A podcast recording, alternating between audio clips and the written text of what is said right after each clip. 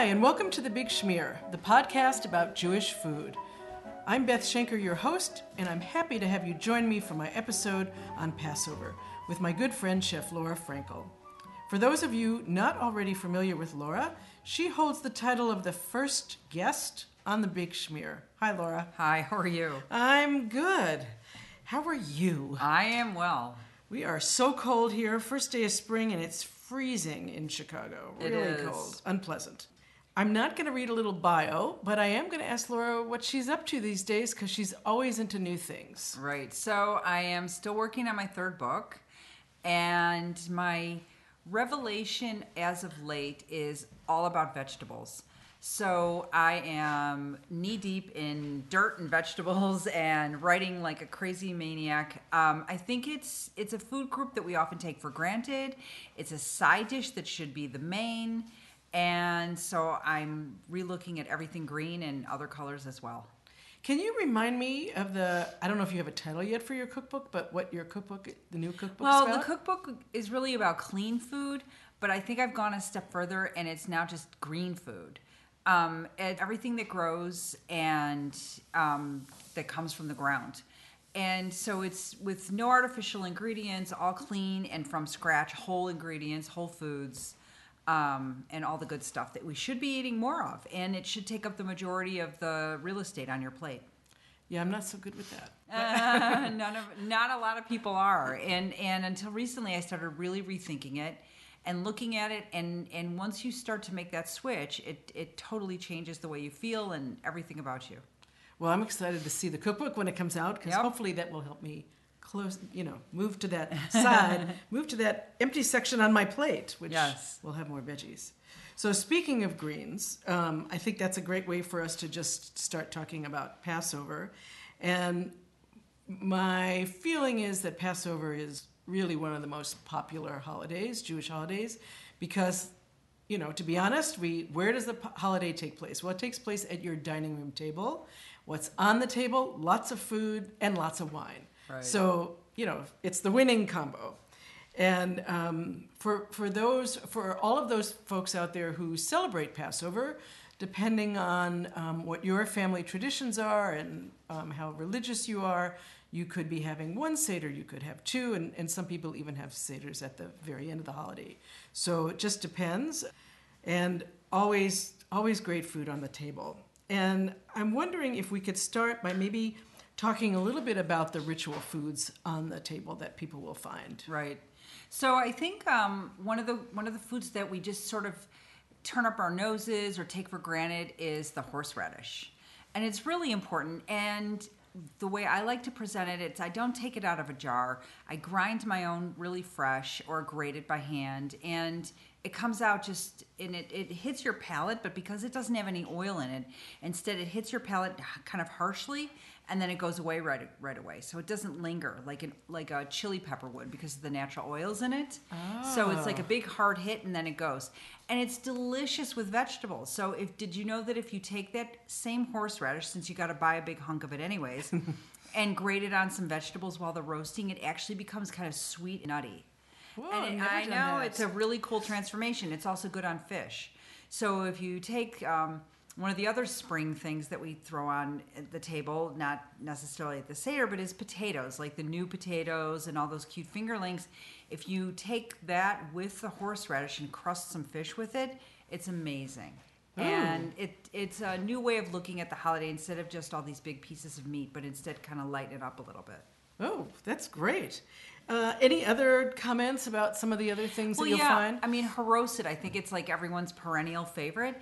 And I think that to make it fun, not to just serve one haroset flavor, make a couple of them. So everyone, you know, the Ashkenaz Jews are doing the apples and the walnuts and the grape juice with the honey and all that stuff, right? It's yeah, like that's what I grew up with. Exactly. It's what everyone it's what everyone knows. I like it chunky, some people like it fine, whatever. But I like to look at other harosets as well with dried fruit and cinnamon and um, cardamom in it so that it's like a little more exotic. And then um, I came up with my own one a few years ago with strawberries, where you mash the strawberries and you mix in a little bit of rose water and orange sections, like blood oranges, and, and stra- because if you look at what's available to you here in, as you mentioned, cold Chicago, we don't have a lot going on. Um, you got like the end of one season, which is the oranges, and the beginning of the other season, which are the strawberries. And we're pretty ways far from that, Yeah. but you can, you know, try and perk yourself up with some in the store. But I think like having a haroset tasting is fun and pass it around. I mean, the Seder, it, it is the most widely celebrated Jewish holiday is, is Passover eh, eh, with the Seder. And so if you've got family, adults, kids, whomever, have like fun with it and make it interesting and, and talk and schmooze and and ma- let it linger a little bit. So a couple of different harosets, you know, a couple of spoonfuls, make it fun, and then you'll eat the leftovers all week long because what else Exactly. do you have? Right. they took away all my favorite foods, so so we're just gonna have haroset, you know, Right. on matzah or not, And matzah. wine. and wine. Well, that's there you go, and and it's delicious and it's fun and and use different combinations of dried fruit, use fresh things, just have fun with it. Yeah, I was gonna. I was actually thinking about exactly that, um, and it seems like when people are making haroset, it's also it is about Ashkenazi background, Sephardic background, Right. and so you're and then there's the Mizrahi. So you can do some Mizrahi stuff. You can do like more of the hard spices with it. The cardamom, the coriander seeds, that kind of Hmm. stuff in it, which is fun. And you know, depending upon the the way you follow the holiday and, and kitniot and that kind of stuff, so everyone needs to do what makes them happy. Right. But I think it's like a way to have more fun conversation instead of like a perfunctory, okay, what do we do next? You know, now it's the Hillel sandwich. that kind of thing. It's like, well, let's have fun with it and really eat it and enjoy it and really think about it. It's it's supposed to be like a thought provoking moment. So, what better way for my brain to work than with something in my mouth? Yeah, I'm with you on that. Um, let's see. Oh, any other? Um, I, I guess I've noticed that there's been some changes or updates to ritual foods. Like some people have an orange now on their seder plate, and do, Do, we do we actually eat the orange or do they just gaze at it? I think we gaze. We gaze, yeah. We point at it and gaze. Yes. and I'm all for that. I mean, I think bringing a holiday relevant to make it relevant for you, and front and center forward in your life, and and have purpose to it. Put an orange on there. gaze all you want, but I'm only interested in the parts that I get to eat. So, Yeah, uh, this one's just. I think it's just for show, really. yeah, I think so.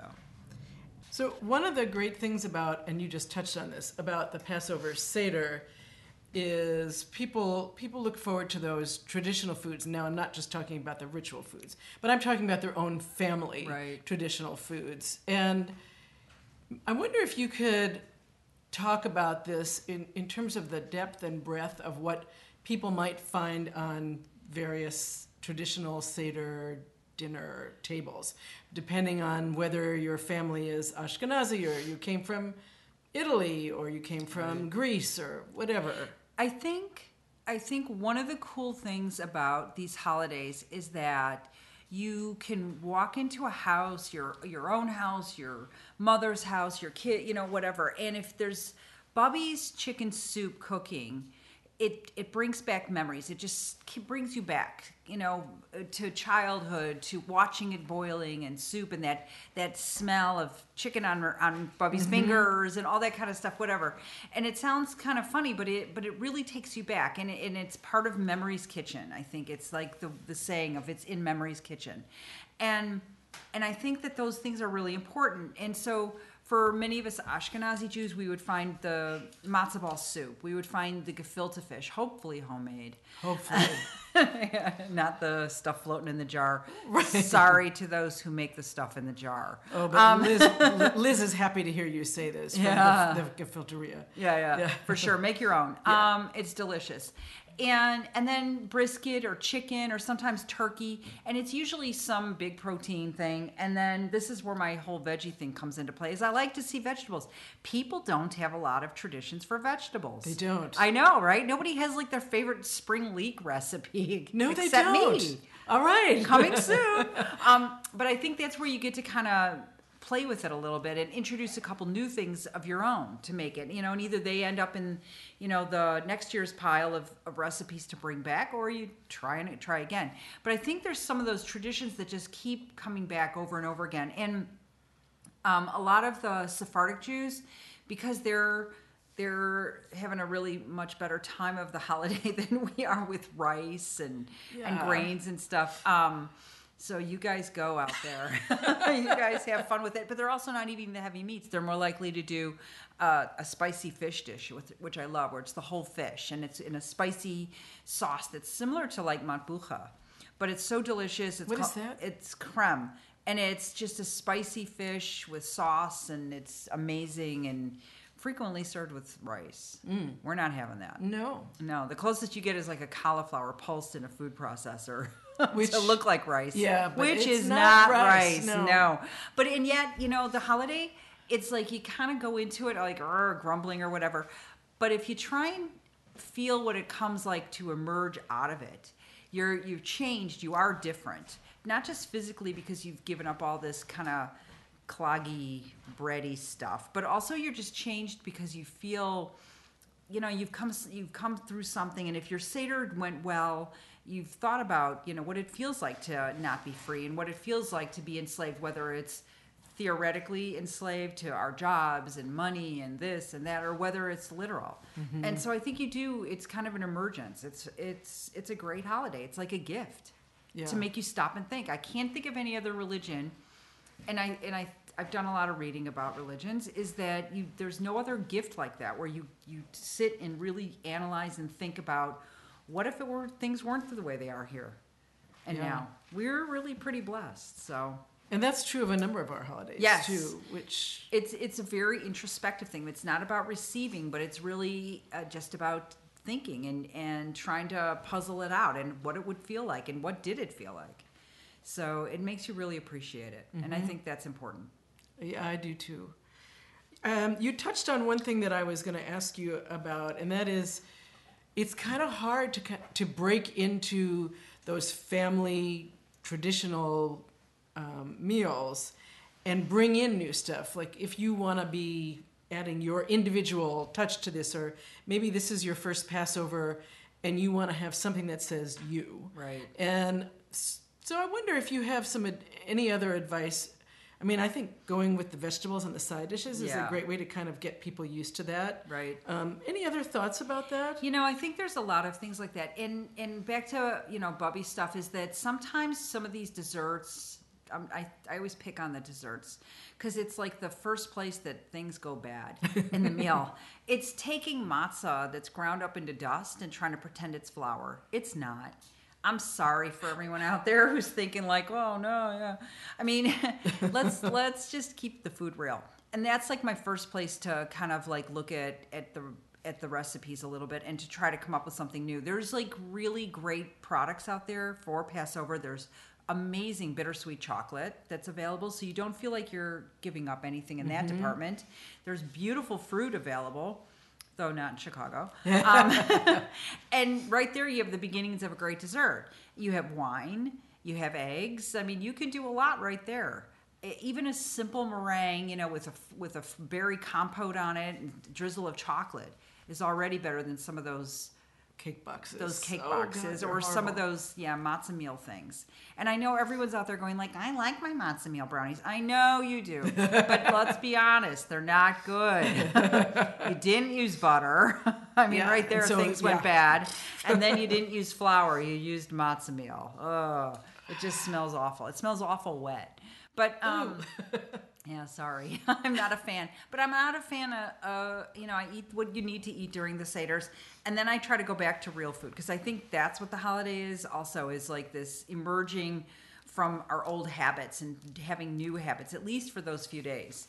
And to give up something, I don't think is such a great thing to ask. So to try and sub and use faux things doesn't sit with me. So here, here's a question, um, and we were just talking about those boxes of the cake, Yeah, you know, mix.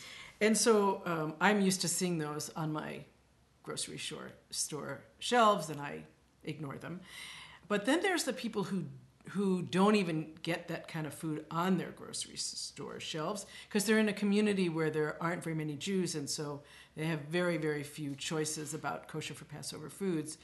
And so I'm wondering what advice or suggestions you might have for people. And I'm not talking about the Seder, I'm talking Right. about the rest of the week Right. where people feel like they have to eat matzah, you know, ad nauseum. Right, right. And that plays havoc with you anyway. Well, but- amazingly enough, it comes back to our other talk about the vegetables. so keeping it real, like I, I think eating real food for that week, and, and let's be honest, that holiday is all about cooking and cleaning up, and then you guess what, cook and clean up again, and you just keep doing that over and over again. Because really, you don't go out to restaurants; you eat home. It becomes a very inward type of thing. Um, maybe if you're lucky enough to be invited to friends' houses, but then you probably have to cook something for them. so I'm all about keeping the food real, and and I think that it's a way to um, clean up your own food act and to not rely on those boxes of products and the ersatz ingredients that are so prevalent in the grocery stores this time of year for us.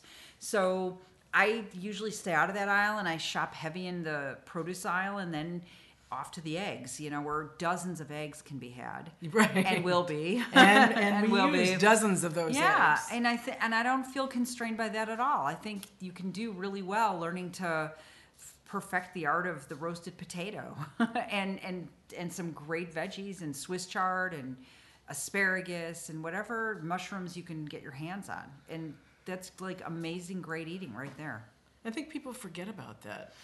I think they do too, because I think they're so busy trying to figure out the latest, greatest kugel recipe or some other thing like that, which at the end of the day ends up being not very satisfying. And if you ever turn over that box of matzah and look at the nutritional ingredients in it, there's nothing. It's zero, zero, zero all the way up and down. I know. And it doesn't do a, a great thing to your stomach either. So skip it. Eat what you need to for the holiday. And I know the kids love it with cream cheese or butter on it, and and then the uh, ever-present matzah pizza. My I kids, I have kids. one of those. Oh my god, my kids grew up on that stuff. They loved it. My youngest son um, wanted me to take sheets of matzah, smear sauce on it, melt cheese on it under the broiler, and that's what he would eat. Really? It's re- it's revolting. Sorry, Jonah. but it was revolting. But he did it, and it was something for him to eat. And you know, I don't know why I was so happy he was eating it. I'm like, oh, thank God he's eating. I mean, what is he eating? He's eating nothing. It's it's horrible. But you know, I think that um, there's plenty of other ways to make things interesting for your kids and for yourself, and and to kind of like look away from the box. So think outside the box, folks. Literally, think yeah, outside the literally box. think outside that box and, and hang out in the produce aisle. There's some great produce out there. Try something new.